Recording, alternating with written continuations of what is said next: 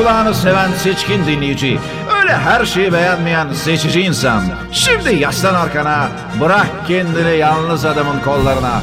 Aşk, heyecan, entrika ne ararsan burada. Bayanlar baylar huzurlarınızda Onur Yar.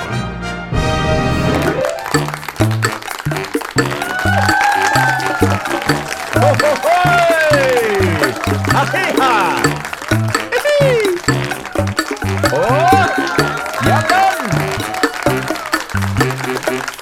Cha! Ta ta ta! Chi chi chi!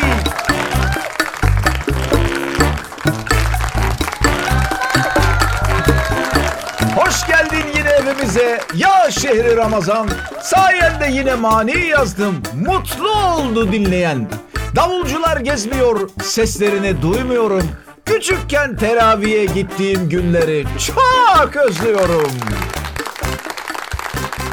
Duyan da beni çok inançlı sanacak. Zihni yine ön yargıyla dolacak. Yavaş yavaş Mayıs ayı geliyor. Bence her şey eskisinden de güzel olacak. Güm güm de güm güm. Güm güm de güm güm.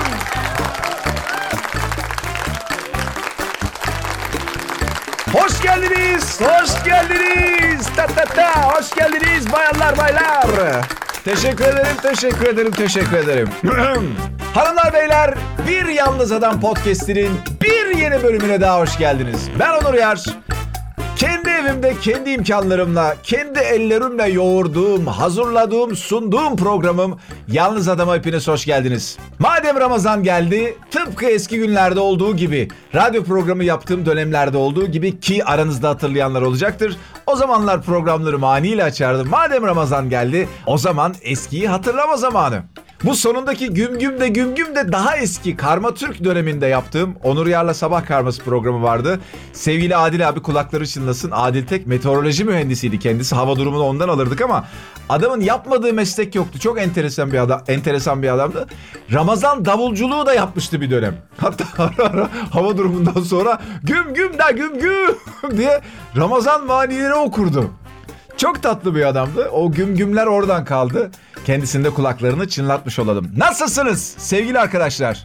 Her şeyler yolunda mı? Keyifler yerinde mi? Eh arada canımız sıkılacak. Eh arada moralimiz bozulacak. Eh arada tırlatacağız. Çok normal hayat bu. Yuka şey gibi, yeryüzü gibi bazen ovalar, vadiler, tepeler, nehirler, dereler, akarsular, denizler, okyanuslar. Aslında dünyaya bakınca o iniş çıkışlar değil mi? Hani yeryüzündeki e, şekillere baktığımız zaman yeryüzü şekillerine hiç böyle dümdüz bir şey yok yeryüzünde. Hayatımızın da dümdüz olması zaten renksiz ve manasız bir şey. Düşünsene sürekli böyle huzurlusun. Bu ne ya? Böyle hayat mı olur? Diyebilir mi acaba insan? Şimdi bir an ben de emin olamadım yani sürekli huzurlu olmak niye kötü kötü olsun ki? Tabii ki şu var artı eksi bir dünyanın içinde yaşarken tamamen artıda kalmak ya da tamamen huzurda kalmak gibi bir şey pek mi? Ama şu olur artı ile eksinin ötesine geçersen ve gerçek huzur dediğimiz yerde kalırsan o zaman her şey çok eğlenceli olabilir. Heh şimdi oldu. Şimdi buna içim itiraz etmez. Şu anda taşlar yerine oturdu. Bugün 7. bölümdeyiz arkadaşlar. Vallahi şaka maka yalnız adama başlayalı tam 7 bölüm olmuş. Daha 70 bölümlere efendim 700 bölümlere diyelim inşallah ağzımızdan bal damlıyor bu akşam. Çok teşekkür ediyorum şu ana kadarki desteğiniz dinle. Bunu her programda söylüyorum çünkü gerçekten çok önemli. Çünkü burada ne kadar bir birliktelik olursa, ne kadar aramızda bir bağ olursa çünkü bu tek taraflı bir şey değil. Bağ olduğunda ve bu bağ samimi, güçlü, sevgi dolu, keyifli bir bağ olduğunda gerçekten ben keyif alabiliyorum. Yoksa ben geçen programda anlatmıştım. Yolda da kendi kendine konuşan bir insanım. Burada yapıyorsam karşılıklı birbirimizle bir etkileşim olsun diye. Bugün 25 Nisan 2020 arkadaşlar. Ramazan ayına girdik. 23 Nisan'ı Ulusal Egemenlik ve Çocuk Bayramı'nı geride bıraktık. Yavaş yavaş adım adım Ramazan Bayramı'na doğru gidiyoruz. Tabii ki koronavirüs sebebiyle hayatımızın ana gündem maddesi o oldu ve önemli günleri böyle kenardan kenardan kutlayabiliyoruz. Büyük bir ihtimalle Ramazan bayramı da öyle olacak. Anne babamızın elini görüntülü konuşarak canlı yayınlarda kutlayacağız öyle görünüyor. Ben de eğer bu sürece İstanbul'da devam edersem büyük ihtimalle ben de uzaktan anne babamın elini kut şeyde e, elini kutlayacağım. elini öpeceğim kameradan. Babama diyeceğim ki babacığım elini kameraya yanaştır. Ben de dudaklarımı kameraya yanaştırmak suretiyle oradan kendisinin ellerini öpeceğim. İlginç oluyor tabii ki bu anlamda. Alışkın olduğumuz zamanları alışkın olmadığımız bir şekilde değerlendiriyoruz. Ama genel olarak görüyorum ki toplumda bir Sosyal medya sebebiyle tabii ki. Şimdi sosyal medya olmasa, dünya bu kadar birbiriyle iletişim halinde olmasa bu günleri atlatırken bu kadar belki eğlenceli, neşeli, sürekli bir şey üreten, bir şeylerle oyalanan bir durumda olmayabilirdik. Ha, bugünkü kadar iletişim olmasaydı belki bu kadar yoğun tedirginlik, korku da bunun yanında olmayabilirdi. Çünkü her türlü medya güzel şeyleri, olumlu şeyleri olduğu kadar tabii ki olumsuz şeyleri de büyütüyor. Çünkü etkileşim yüksek olunca neyle ilgili etkileşiyorsan onun etkisi iyice artıyor. Yani hepsinin aslında kendi içinde avantajları, dezavantajları var. Biz biraz da güzel taraflarından konuşmaya çalışıyoruz. Ramazan bayramı için planınız, programınız var mı? Ee, ya da tabii ki ilerleyen günlerde neler olacak? Şehirler arası ulaşımlar açılacak mı? Başka bir yere mi gidiyoruz? Daha güzel mi olacak yoksa daha sıkı tedbirler mi alınması gerekecek bilmiyorum ama şu anda görünen galiba Ramazan bayramında da şu an nasıl yaşıyorsak aynı şekilde bayramı geçireceğiz gibi görünüyor. Tabii ki ilerleyen günlerde yine duruma bakacağız. Ama şimdiden bayramınızı kutlamak istiyorum. Bunun koronası var. Efendim bir... Yok tam şaka şaka. Aman ağzımdan yel alsın. Sizin için bugün çok güzel bir program hazırladım. Çok önemli, çok güzel bir program. Hakikaten öyle. Kameraman arkadaşım Cevat Kelle ile diyecektim ama bu espriyi acaba kaç kişi anlayacak beni diye. Çok mu yaşlandım ben? Allah'ım ya Rabbim. Artık 90'lardan 80'lerden espri yapamayacak mıyız ya? Çünkü sürekli yeni jenerasyonlar katılıyor doğal olarak yaptığımız işlere, yayınlara. E şimdi Cevat Kelle deyince herkes bilmez. Cıvık babam affedersin deyince herkes bilmez. Bir Ayşem bilir. Amerika'da kulakları çınlasın. Onun dışında çok az insan bilir yani yaşı yetenler. Hay Allah. Gerçi bugünlerde TRT'de işte eski programlar falan yayınlanıyor ya da diğer kanallarda da galiba öyle. Geçmiş yılların televizyon dizilerine bayağı bir yüklenmişler. Perihan abla falan yayınlanıyor bildiğim kadarıyla. O yüzden belki olacak o kadar falan yayınlanırsa da Cevat Kelle'yi hatırlayanlar olabilir. Ama gerçekten bugün çok önemli bir program hazırladım. Aslında tabii ki ben bunu çok önemsedim ve beni çok şaşırttı öğrendiğim, bilgilendiğim şeyler. O yüzden sizi de şaşırtacağına, sizi de uyandıracağına, farkındalığınızı arttıracağına çok inanıyorum. Muhakkak benim anlattığım konularla yakinen ilgilenen arkadaşlarımız olabilir. Ama toplumun büyük bir kısmının bu konulardan biraz uzak bir yerlerde yaşadığını biliyorum. Hazır mıyız? Haydi o zaman. Ben ailenizin muhabiri Hamit El Sabah ve tam teçhizatlı kameraman arkadaşım Cevat Kelle ile birlikte hepinize sevgiler, saygılar sunuyoruz. İyi akşamlar.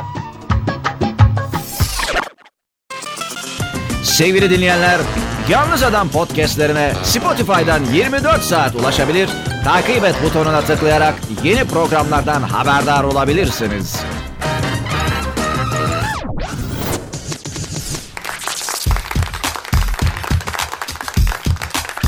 Bayanlar baylar ben Onur Yar. Yalnız Adam podcastindesiniz ve az önce bahsettiğim o çok önemli mühim konuya yavaş yavaş giriş yapalım. Bu konu için pek çok başlık düşündüm arkadaşlar. E, dünya nereye gidiyor olabilir? Korona bize ne getiriyor olabilir? 2020 bize ne getiriyor? Hatta 2020 bizi nereye götürüyor olabilir? Ve daha da önemlisi insanlık nereye gidiyor? Ekonomik kriz kapıda mı? Korona bir bahane mi? Nasıl başlıklar? Bombişko. Peki anlatıyorum. Sevgili dostlar ben son birkaç aydır bütçe ve ekonomi konularıyla yakından ilgiliyim. Daha çok kendi ekonomim, kendi bütçem üzerinde daha disiplini, daha sıkı bir şekilde duruyorum. Çünkü biraz götü toplamaya ihtiyacım vardı. O yüzden bu aralar daha sıkı bir finans danışmanı gibi çalışıyorum kendi hayatım için. Gelir giderlerimi kontrol ediyorum, işte harcamalarıma bakıyorum, birikimler falan filan. Böyle genel bir ciddi anlamda kendimi bir şirket gibi yönetmeye başladım. Şimdi bu konularla ilgili kitaplar okuyorum, videolar izliyorum, internet sitelerine bakıyorum falan. Bunlarla ilgili dolanırken, dolanırken arkadaşlar Okan Bayülgen'in bir programına denk geldim. Uykusuzlar Kulübü'nün Para isimli programı. Ben de açtım. Dedim ki ne acaba bu? Bir bakalım yani izleyelim. Arkadaşlar programı izlemeye başladım. Ne zaman bittiğini anlamadım bir. İkincisi kendime geldiğimde ağzımın kenarından salyalar akmıştı. Hem zevkten hem ürkmekten. Dört tane konuğu vardı. Hatta şöyle söyleyeyim program başladı. O kadar güzel gidiyor ki çok kısa bir süre sonra Okan Bayülgen dedi ki ya biz konuklarımızla konuştuk reklam arasında. Bu programın ikincisini de yapalım diye konuştuk dedi Okan. Ve o programdan dört tane yaptılar. Para bir, Para 2, Para 3, Para 4. İzlemediyseniz muhakkak izleyin. Hatta izlediyseniz belki bu programdan sonra bir daha izleme ihtiyacı hissedebilirsiniz. Arkadaşlar dört tane önemli ekonomist. Bu insanları çok böyle ana medyalarda orada burada görmüyorsunuz. İşin asıl önemli kısmıyla, merkez çekirdek kısmıyla ilgilenen insanlar bunlar. Ekonominin, bizim gördüğümüz ekonominin, bizim gördüğümüz sistemi, düzenin arkasında neler olduğunu, bunların nasıl yönetildiğini uzun yıllardır takip eden, bilen ve işin içinde yaşayan insanlar. İçinde bulunduğumuz sistemi tabii ki çoğumuz içinde yaşadığımız kapitalist sistem, ekonomik sistem, eğitim sistemi gibi pek çok sistemi az çok farkındayız. Genel olarak bir dünyanın içine doğuyoruz ve o dünyanın kuralları bize ezberletiliyor daha küçükken. Okula başlıyoruz eğitim sistemine hepimiz birer kereste gibi yetişiyoruz. Asıl bize lazım olan şeyleri öğrenmeden. Mesela sağlıklı beslenmek. Mesela bedenini tanımak. Mesela toprağa ekip biçmek. Mesela bu kapital sistemin içindeyiz. Para idaresi, finansal okur yazarlık mesela. Bunun gibi pek çok önemli şey var. Her vatandaşın bilmesi gereken. Hayatını doğru düzgün ve mutlu idame ettirebilmesi için. Ama biz sadece çalışmaya ve para kazanmaya, zengin olmaya kodlandığımız, programlandığımız için hep oraya doğru gitmeye çalışıyoruz. Bu Truman Show'daki Truman gibiyiz hepimiz yani. Ama dediğim gibi hepimizin fark ettiği şeyler var, fark etmediği şeyler var. Fark edenler yavaş yavaş bununla ilgili bir şeyler yapıyor, sistemin dışına çıkmaya çalışıyor, kendince bir yol çiziyor vesaire vesaire. Şimdi ben bu programı ve programdaki konukları büyük bir merak ve heyecanla izledikten sonra da bu adamları tek tek YouTube kanallarını buldum. Hepsinin kendi videolarını da izlemeye başladım. Böyle saatlerce izliyorum, izliyorum, izliyorum. Doyamıyorum yani izlemelere, öğrenmelere doyamıyorum. Hani bu Matrix'te Neo'ya e, şey dövüş disket takıp da dövüş öğretiyorlar ya böyle 2-3 saniye içinde bir anda kung fu biliyor. Sonra işte jiu- jiu-jitsu biliyor falan. Sonra diyor ki doyamıyor bilmelere daha da yükle daha da yükle diyor. Böyle saatlerce kalkmıyor koltuktan. Ben de onun gibi oldum. Böyle günlerce izlediğim, not aldığım sonra dedim ki bununla ilgili bir program yapmalıyım. insanlarla bunu paylaşmalıyım falan filan. Ne anlattılar bu adamlar? Niye bu kadar ağzının suyu aktı, salyaların aktı dersen arkadaşlar o kadar çok şey anlattılar ki. Yani o anlattıklarını aldığım notları sizlerle paylaşmak istesem böyle saatlerce podcast yapmam lazım. Ama özetle şunu söyleyeyim. Şu anda bir 3. Dünya Savaşı'nda olduğumuzu, çok büyük bir ekonomik krizin içinde olduğumuzu, şu anda bunu çok yoğun hissetmediğimiz ama hissetmeye başladığımızı ve çok yakında çok daha büyük krizlerin kapıda olduğunu anlatıyorlar. Ve bu mücadelenin kimler arasında olduğunu, paranın nereden nereye geldiğini, doların, altının ya da diğer para birimlerinin ya da paranın hayatımızdaki rolünü, nereden nereye getirildiğini, bizim de farkında olmadan bu oyunun içinde nasıl pozisyon aldığımızı, neden dünyanın sürekli bir borç içinde yaşadığını ve bunun sosyoekonomik nedenleri, sebepleri, sonuçları böyle bir sürü bir sürü bir şey anlattılar. O kadar çok şey öğrendim ki ve birazdan da birkaç tanesini paylaşacağım. Ama size çok bir e, uzun uzun değil de bir özet paylaşacağım bunlarla ilgili. Bir özet anlatmak istiyorum. Çünkü bu bir ekonomi programı değil. Ben sizin araştırıp izlemenizi e, daha çok istiyorum aslında. Çünkü benim anlatacaklarımdan ziyade bu işi uzmanlarından dinlemeniz daha önemli. Şimdi gelelim özete. Önce size ben çok kısa bir ses kaydı dinletmek istiyorum. Ve hemen üzerine konuşacağız. Bu ses kaydı Erkan Öz'e ait. Erkan Öz, Okan Bayülgen'in programına katılan ekonomi uzmanlarından biriydi. Kendisi de Dow Jones gibi, Wall Street gibi çok önemli yerlerde çalışmış, çok deneyimli bir ekonomist. Ve 2013 yılında, bakın bundan tam 7 sene önce Erkan Öz bir kitap yayınlıyor. İsmi 2020 Yeni Ekonomi. 7 sene önce yayınlıyor bir kitabı. Ve kapağında şöyle bir yazı var. Diyor ki yaklaşan küresel ekonomik kriz tarihin gördüğü en büyük felaket olacak. Siz buna hazır mısınız? Bakın tam 7 sene önce yazmış. Şimdi de size yaklaşık 6 ay önce katıldığı bir programdan birkaç cümlesini dinleteceğim. Ve 2008 krizinden sonra bu işin şiddeti arttı. Çünkü 2008 krizine kadar Amerika 200 yıllık tarihi boyunca 900 milyar dolar kadar para basmıştı. 2008'de bütün bankacılık sistemi dünyada çökünce bunları kurtarmak için 200 yılda bastığının 4 katı daha parayı birkaç sene içerisinde bastı. Amerika'nın Avrupa oransal olarak 2 katını, Japonya 5 katını, İsviçre'de 6 katını bastı. Bakın bunları bir kez daha tekrar ediyorum. Amerika 200 yılda bastığı Merkez Bankası parasının 4 katını bastı 2008 krizinden sonra. Avrupa oransal olarak Amerika'nın 2 katını, Japonya Amerika'nın 5 katını, İsviçre'de 6 katını bastı. Ve dünyanın bütün ülkeleri, Türkiye dahil hepsi bu süreçte e, yoğun şekilde Merkez Bankası parasını arttırdılar. Yani diyor ki Erkan Öz, Evimin salonuna bir para basma makinesi almışım ve canım nasıl istiyorsa sabahtan akşama kadar yapıştır diye para basıyorum. Nasıl? Müthiş. Şu bilgiyi vereyim size arkadaşlar. Şu anda dünyada 87 trilyon dolar para var. 87 trilyon dolar. Ama piyasada dolaşan para miktarı hesaplarda böyle dijital rakam olarak görüyoruz ya. O paranın miktarı 875 trilyon dolar. 87 gerçeği 875 10 katı balon olanı. Yani 800 dir- trilyon dolar aslında yok. Balon yani. Almaya kalksanız yok. Şimdi Erkan Öz'ün birkaç cümlesini daha dinleyelim.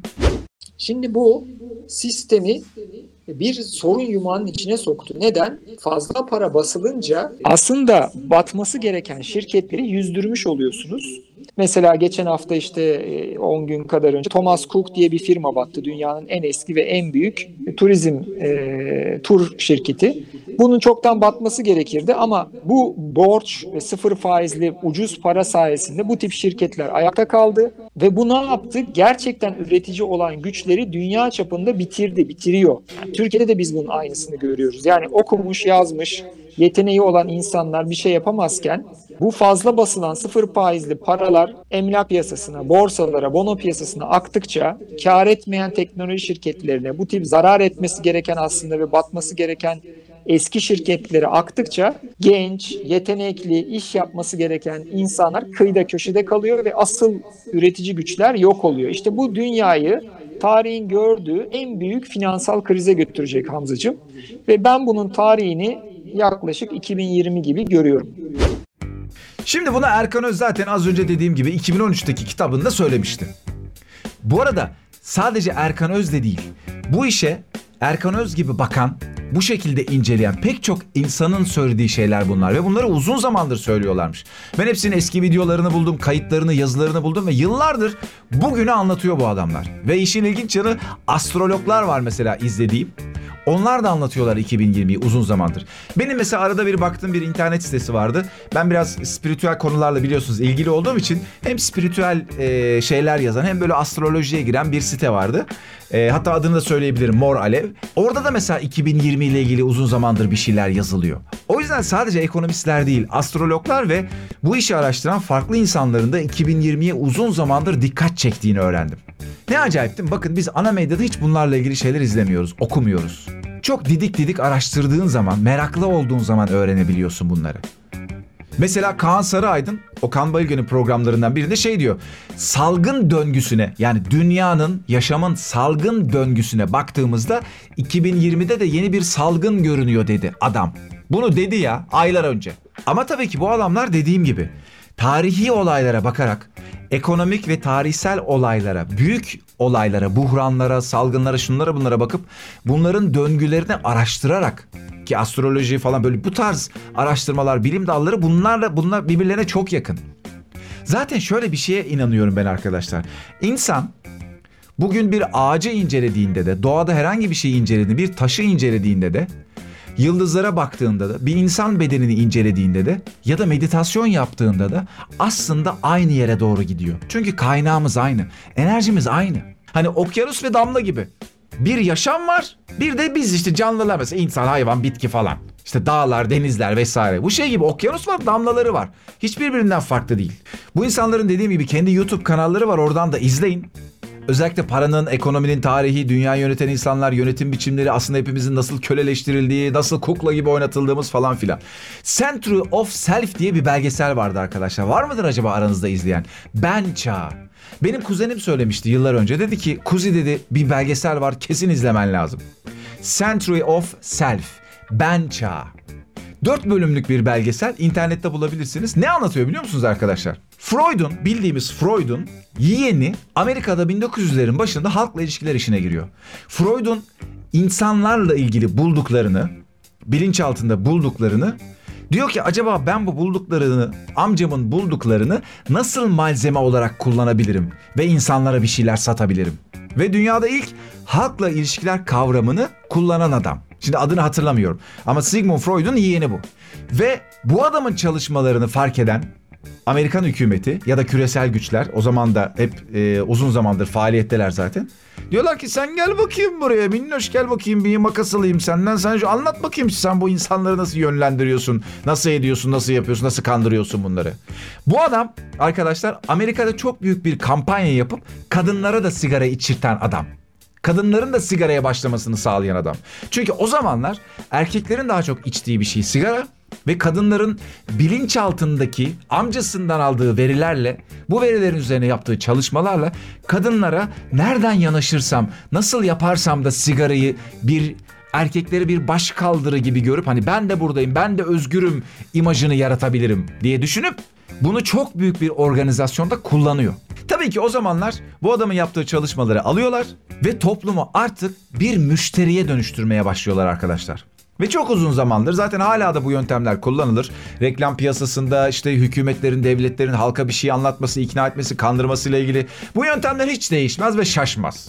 Mesela ben kağıt parayı değerli bir şey zannediyordum arkadaşlar. Meğer kağıt para insanlar altınla rahat dolaşamadığı, alışveriş yapamadığı için çok çok eski zamanlarda altını temsilen çıkmış. İnsanlar elindeki altını galiba o zamanlar ilk bir kuyumcuda çıkıyor. Götürüyorlar bir kuyumcuya. Adam diyor ki işte benim diyor işte atıyorum 10 kilo altınım var. Tamam diyor senin bunu karşında diyor sana diyor şöyle bir kağıt veriyorum diyor. Sen bu kağıdı diyor dışarıda kullanabilirsin istediğin gibi. Alışverişinde ya da nereye kullanacaksan. Ama onun karşında bir altını var. Daha sonra bankalar bunu fark ediyor, keşfediyor ve kendileri de para basmaya başlıyorlar.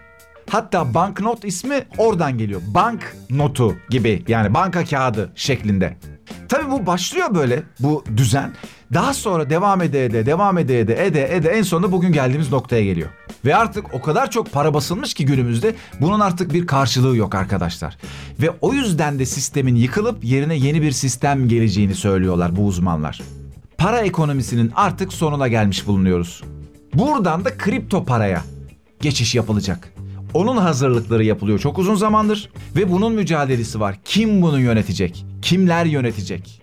Biz de tabii kağıt paraya alıştığımız için kağıt para, kağıt para, kağıt para. Bu arada insan tabii bankalar, merkez bankaları sürekli para bastığı için piyasada çok fazla kağıt para oldu ve insanlar altınlarını, gümüşlerini, değerli madenlerini bırakıp yerine para almaya başladılar kağıt para. Ve o altınları, madenleri de doğal olarak bu dünyanın düzenini daha rahat bir şekilde yönetmek isteyen insanlar, ülkeler toplamaya başladılar. Ama işin komik bir tarafını söyleyeyim, enteresan. Ee, mesela şu anda altın rezervi açısından Çin ve Amerika baş başa gidiyorlar. Galiba Çin Amerika'yı geçmiş rezerv olarak. Ancak çok çok ilginç. Türkiye'nin de altın rezervi fena değil. Ama Türkiye'de yastık altındaki altın rezervinin gerçek bir rakam değil ama tahmin böyle. Yastık altındaki altınların Amerika'daki altın rezervinin yarısı kadar olduğu tahmin ediliyor. Bakar mısınız? Bunu ben bir duydum. Dedim ki kesin benim yastığımın altında da vardır yani bu kadar çok altın varsa. Koştum yastığın altına baktım. O kadar çok altın varmış ki. Ya bir şey söyleyeyim mi? Şey, Ramazan Hoca söyledi bunu. Dur, dur tabii onun lafı benim de galiba oradan aklıma geldi. Ramazan Hoca dedi ki programda. Dünyanın dedi en iyi ekonomistleri Türk kadınlarıdır. Bingo. Ben şimdi anlıyorum o burma bilezikler kol kol şey kollarda böyle boy boy ya. Nereden nereye değil mi? Bak ülkeyi bu krizden kurtarırsa Türk kadını kurtarır. Arkadaşlar ben söyleyeyim yani. Şaka değil. Zaten geçenlerde öğrendim Kurtuluş Savaşı'nda da o dönemde de e, halk bu anlamda çok ciddi bir şekilde destek olmuş. Altınlarıyla.